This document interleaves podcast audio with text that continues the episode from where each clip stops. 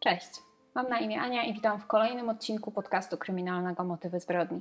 Zanim zaczniemy, chciałabym przypomnieć o subskrypcji kanału czerwonym guzikiem tam na dole oraz o włączeniu powiadomień, dzięki czemu nigdy nie pominiecie żadnego kolejnego odcinka. Zachęcam Was również do dołączenia do grupy facebookowej, gdzie dzielę się zdjęciami i źródłami, na podstawie których przygotowywałam materiał – a także zachęcam Was do dyskusji na temat omawianych tutaj spraw, takich, o których chcielibyście może kiedyś usłyszeć, bądź też takich, które zwyczajnie gdzieś tam Was interesują. Czasami mieszkamy w jednej miejscowości od dziecka i zdajemy sobie sprawę z tego, że jest tam bezpiecznie. Wszyscy się znają, wszyscy mówią sobie dzień dobry na ulicy, nigdy nie wydarzyło się nic złego. Tym bardziej, jeśli mieszkamy jeszcze w kraju, który jest uznawany za dość bezpieczny, raczej nie zastanawiamy się, czy być może nie powinniśmy nocą wracać sami do domu, czy może ta droga może okazać się dla nas jakoś niebezpieczna, a może czasem warto by było. Zapraszam na odcinek. Dzisiaj przeniesiemy się do kraju, o którym jeszcze nie mówiłam w tym podcaście, a mianowicie do Danii. Jest to niewielki kraj położony na północy Europy, które graniczy od południa z Niemcami, od zachodu z Morzem Północnym, a od wschodu ze Szwecją. I mimo, że Dania jest półwyspem otoczonym z trzech stron wodą, to istnieje możliwość przedostania się z Kopenhagi do szwedzkiego Malmo drogą lądową. Jest tam bardzo długi most, ale to tak w ramach ciekawostki. Dzisiaj przeniesiemy się na dokładnie na wyspę Sealand, która jest największą i najbardziej zaludnioną wyspą Danii. Oczywiście pomijając Grenlandię. Być może jest tak dlatego, że to właśnie na tej wyspie leży stolica kraju Kopenhaga. Po zachodniej stronie wyspy Sealand znajduje się niewielka miejscowość Korsur. Jest to miejscowość zamieszkana przez około 15 tysięcy mieszkańców i życie tam płynie tak zupełnie powoli, spokojnie – każdy żyje jakimiś tam swoimi codziennymi sprawami, nie ma zbytecznego pośpiechu. Życie po prostu płynie. Jest to miejsce, którym ludzie nie interesowali się zbyt mocno wcześniej, natomiast w ostatnich latach jego turystyczna popularność trochę rośnie ze względu na jego skandynawski urok. To właśnie tam, z mamą, ojczymem i rodzeństwem, mieszka 17-letnia Emily Meng. Latem 2016 roku Emily ukończyła pierwszy rok nauki w gimnazjum w oddalonym o 18 km na wschód mieście Sleise. 10 czerwca 2016 roku Emily wraz z dwoma przyjaciółkami postanowiła świętować właśnie w miejscowości Sleise to ukończenie szkoły. Dziewczyna była ubrana w ciemne jeansy z czarną kurtkę i dziewczyny bawiły się świetnie tego wieczoru. Twierdziły, że czuły, że to jest ich dzień i czuły jakby świętowanie zakończenia tego roku było dla nich naprawdę fajnym, spędzonym fajnie czasem, fajnym wieczorem w towarzystwie najbliższych przyjaciółek. Najpierw dziewczyny wybrały się do shisha baru, a później do McDonalda. Osoby, które spotkały dziewczyny tego wieczoru i miały z nimi jakiś kontakt, stwierdzą, że zachowały się bardzo, zachowywały się bardzo dobrze i absolutnie można odrzucić wszelkie podejrzenia, że tej nocy dziewczyny spożywały jakiś alkohol bądź brały narkotyki.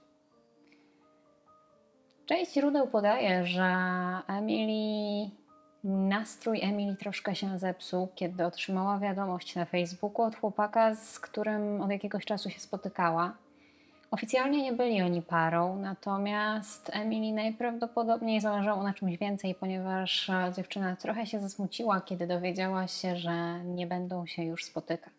O czwartej nad ranem dziewczyny postanowiły, że już czas wracać do domu i udały się na dworzec. Postanowiły jechać pociągiem, podróż była bezpieczna, trwała jakieś 9 minut. Będąc w pociągu, przyjaciółki Emilii zauważyły, że dziewczyna postanowiła skorzystać z okazji i podładować swój telefon, bo bateria właśnie zaczynała jej padać, a w pociągu był prąd. Jeśli miała ze sobą ładowarkę, to dlaczego nie?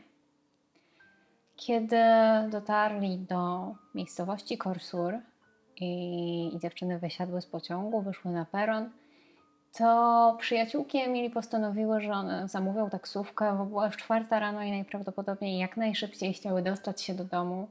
A dworzec w miasteczku Korsur był troszeczkę wysunięty na północ i były jakieś 2-2,5 kilometra do centrum tego miasteczka. Dziewczyny oczywiście zaproponowały Emilii, aby ta pojechała z nimi. Kilkukrotnie ją namawiały do tego, jednak Emily stwierdziła, że ona się przejdzie, że to przecież niedaleko. Jednak nie było w tym nic dziwnego, ponieważ e, Emily bardzo często chodziła i często odmawiała jechania z koleżankami, często też razem jeździły, chodziły, bo miasteczko było bezpieczne. Nic złego się nigdy w nim nie działo. Dziewczyny mieszkały tam od urodzenia, znały wszystkich i raczej nie spodziewały się zupełnie żadnego zagrożenia, nawet o czwartej nad ranem. Kiedy dziewczyny wsiadły do taksówki, minęły Emily idącą w stronę domu i jeszcze były ze sobą w kontakcie telefonicznym, wymieniały wiadomości do momentu, aż telefon Emily padł. Jednak zanim to się wydarzyło, to Emily napisała im, którędy najprawdopodobniej pójdzie. Miała wybrać drogę przy działkach, a następnie taką wąską uliczkę między autostradą a dworcem. Koleżanki Emily nie podejrzewały, że cokolwiek tego wieczoru może się wydarzyć, właściwie tego rana, była czwarta. Korsur to było bardzo spokojne miasteczko i tak jak już wspominałam, nic tam się nie działo. Następnego dnia rano rodzica Emilii zorientowała się, że dziewczyna nie wróciła do domu. Jednak miała tego dnia w planach, że będzie śpiewała w kościele rano. Dlatego też jej mama pomyślała, że być może Emily już wyszła i postanowiła poszukać jej w, w tym kościele, gdzie dziewczynka, gdzie dziewczyna miała śpiewać. Kiedy kobieta dotarła na miejsce, okazało się, że nikt tego dnia nie widział Emilii, że dzisiaj jeszcze jej tam nie było. Więc Zaczęło się robić poważnie. Mama Emilii postanowiła od razu zawiadomić policję, a zaraz po tym, kiedy udała się na komisariat i poinformowała ich o zaginięciu córki, postanowiła udać się do mediów. Kobieta wierzyła, że nagłośnienie tej historii pomoże jej jak najszybciej znaleźć córkę w tej niewielkiej społeczności. No i nie myliła się, ponieważ e, sama policja rozpoczęła poszukiwania natychmiast ale dołączyło do nich e, mnóstwo wolontariuszy, którzy chcieli wspomóc e, policję w poszukiwaniach, chcieli wspomóc rodzinę w poszukiwaniach dziewczyny i jak najszybciej odnaleźć nastolatkę, ewentualnie jakiś ślad. Rozpoczęło się od tego, że, że szukano w okolicach dworca i przeszukiwano wszystkie te okolice, którymi Emily mogła wracać do domu. Niestety, nie udało się odnaleźć ani śladu po nastolatce. Na początku część ludzi wierzyła, że zaginięcie Emily może mieć jakiś związek z tą wiadomością, którą dostała poprzedniego wieczora od chłopaka, który, gdzie, gdzie było powiedziane, że on nie chce się już z nią spotykać, że to mogło wpłynąć na dziewczynę negatywnie, wzbudzić w niej jakieś emocje i spowodować, że ona sama z własnej woli uciekła. Jednak policja domyślała się, że to może nie być ta sytuacja i że dziewczyna naprawdę może być w niebezpieczeństwie albo coś jej się stało. Niewykluczone, że mieli jakieś informacje, które mogłyby pomóc potwierdzić jakoś e, fakt, że, że Emily naprawdę potrzebuje pomocy i należy jej szukać. Setki wolontariuszy przeszukiwały okoliczne lasy, zbiorniki wodne, plaże, a nawet morze, które było obok miejscowości Korsur. Jednak nie udało im się nic znaleźć, natomiast policja postanowiła przyjrzeć się drodze, którą dziewczyna miała do pokonania w kierunku swojego domu. Okazało się, że miała przechodzić przez most nad kanałem, i tutaj doszli do wniosku, że absolutnie nie można wykluczyć, że zdarzył się jakiś wypadek i dziewczyna mogła się poślizgnąć i wpaść do wody. W trakcie poszukiwań w, tamtych, w tamtym rejonie również nie znaleziono zbyt wiele. Znaleziono jakieś kawałki ubrań i torebki, które Ludzie wierzyli na początku, że mogły należeć do Emily, natomiast po dokładniejszym zbadaniu okazało się, że nie mają one związku ze sprawą zaginięcia nastolatki. W międzyczasie rodzina oraz wolontariusze porozklejali plakaty z wizerunkiem Emily z informacjami na temat jej zaginięcia, nie tylko w miasteczku Korsur, nie tylko w tej miejscowości, gdzie dziewczyny imprezowały dzień wcześniej, dzień przed zaginięciem Emily, a wszędzie, gdzie dziewczyna mogłaby się dostać, nawet w Kopenhadze. Kiedy policji udało się zgromadzić nagrania z monitoringu na drodze Emilii, okazało się, że dziewczyna była widziana z koleżankami jeszcze na dworcu kolejowym w miejscowości Korsur. Natomiast później na monitoringu zauważono coś jeszcze. a mianowicie białego vana, który był w okolicy, którędy Emily miała wracać do domu.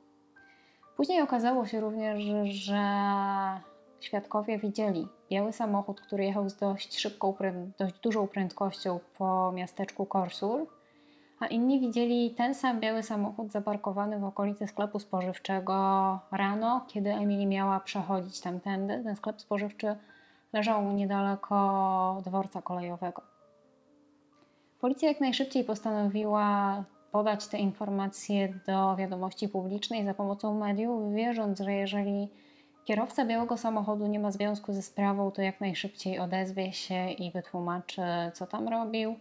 Powie, że nie ma nic wspólnego z zaginięciem nastolatki. Letnie dni mijały, a nadzieja na to, że Emily odnajdzie się cała i zdrowa z dnia na dzień była coraz mniejsza. Pewnego dnia na policję zgłosił się świadek, który twierdzi, że w domu jego sąsiada w noc zaginięcia Emily słyszał krzyki i, i że być może ma to jakiś związek z zaginięciem nastolatki. Policja kilkukrotnie przeszukała dom starszego mężczyzny, jednak nie udało się tam odnaleźć żadnych śladów, które mogłyby świadczyć o tym, że mężczyzna ma jakiś związek z zaginięciem Emily. Kolejną osobą, która była w tamtym czasie aresztowana przez policję, był kierowca ciężarówki, którego podejrzewano, ponieważ był w okolicy stacji kolejowej i tej drogi, gdzie, gdzie Emily wracała do domu. Natomiast dość szybko również go zwolniono na podstawie danych z GPS-a z, z tej ciężarówki. Dało się udowodnić, że mężczyzna nie miał ze sprawą nic wspólnego. Mijały miesiące, a informacji na temat Emily niestety nie przybywało. Aż do czasu, kiedy nastąpiły święta Bożego Narodzenia. 24 grudnia 2016 roku pojawiły się nowe informacje, które były przełomowe. Po drugiej stronie wyspy, w miasteczku Boru, oddalonej o jakieś 50 km od miejscowości Kostur, pewien mężczyzna wyprowadzał psa na spacer i udał się z tym psem na położone nieopodal jeziora. Tam, w trakcie spaceru, mężczyzna dokonał nieprzyjemnego odkrycia, a mianowicie w wodzie zauważył ciało. Nie był jednak w stanie stwierdzić, do kogo ono należało, ponieważ e, nie dało się zwyczajnie tego rozpoznać. Kilka dni po tym, kiedy policja sprawdziła, kim była ofiara, okazało się, że osobą znalezioną w jeziorze była Emily. Badania wykazały, że dziewczyna została wrzucona do wody, kiedy już nie żyła. Pojawiło się mnóstwo nowych tropów, około 250, z czego większość z nich od ludzi, którzy zgłaszali jakieś nowe informacje. Policja sprawdziła również jezioro oraz jego okolice, natomiast tam nie udało odnaleźć żadnych śladów, co nie pozwoliło im pchnąć tego śledztwa dalej. 19 stycznia 2017 roku mieszkańcy Kostur zorganizowali taką procesję z lampionami, aby jakoś wyrazić żałobę, jeśli chodzi o śmierć Emilii. I procesja ta szła ulicami w kierunku kościoła, gdzie dziewczyna śpiewała. Natomiast policja trzymała się ciągle tej hipotezy, że kierowca białego vana może mieć jakiś związek ze sprawą. Jednak nie udostępniali oni żadnych informacji do wiadomości publicznej, a jak najbardziej starali się ukryć wszystko, co wiedzieli na temat sprawy. Jednak jednemu z dziennikarzy udało się w jakiś sposób dowiedzieć, że pojawił się świadek, który widział białe auto nad jeziorem w czasie, kiedy zaginęła Emily i ktoś z tego białego samochodu wyciągał duży pakunek. Więc ta tutaj hipoteza z białym vanem mogłaby się potwierdzić. Śledztwo trwało nadal, ale sprawa jakby przycichła. Po dwóch latach od odnalezienia Emily, jeden z duńskich tabloidów otrzymał list, dość długi i anonimowy, List był na dwie strony A4 i opisywał szczegóły dotyczące zaginięcia Emilii. Jednak list ten nigdy nie ujrzał światła dziennego i nie ukazał się publicznie. Najprawdopodobniej został przekazany policji. Następnie policja przeprowadzała badania DNA w sąsiedztwie, gdzie mieszkała rodzina państwa Meng, dając tym samym do zrozumienia, że sprawca może być bliżej niż wszystkim się wydaje. Po kilku miesiącach dokonano aresztowania 42-letniego mężczyzny, który posiadał białego vana, takiego jakiego policja właśnie szukała. Mężczyzna ten był już oskarżony o podobne rzeczy.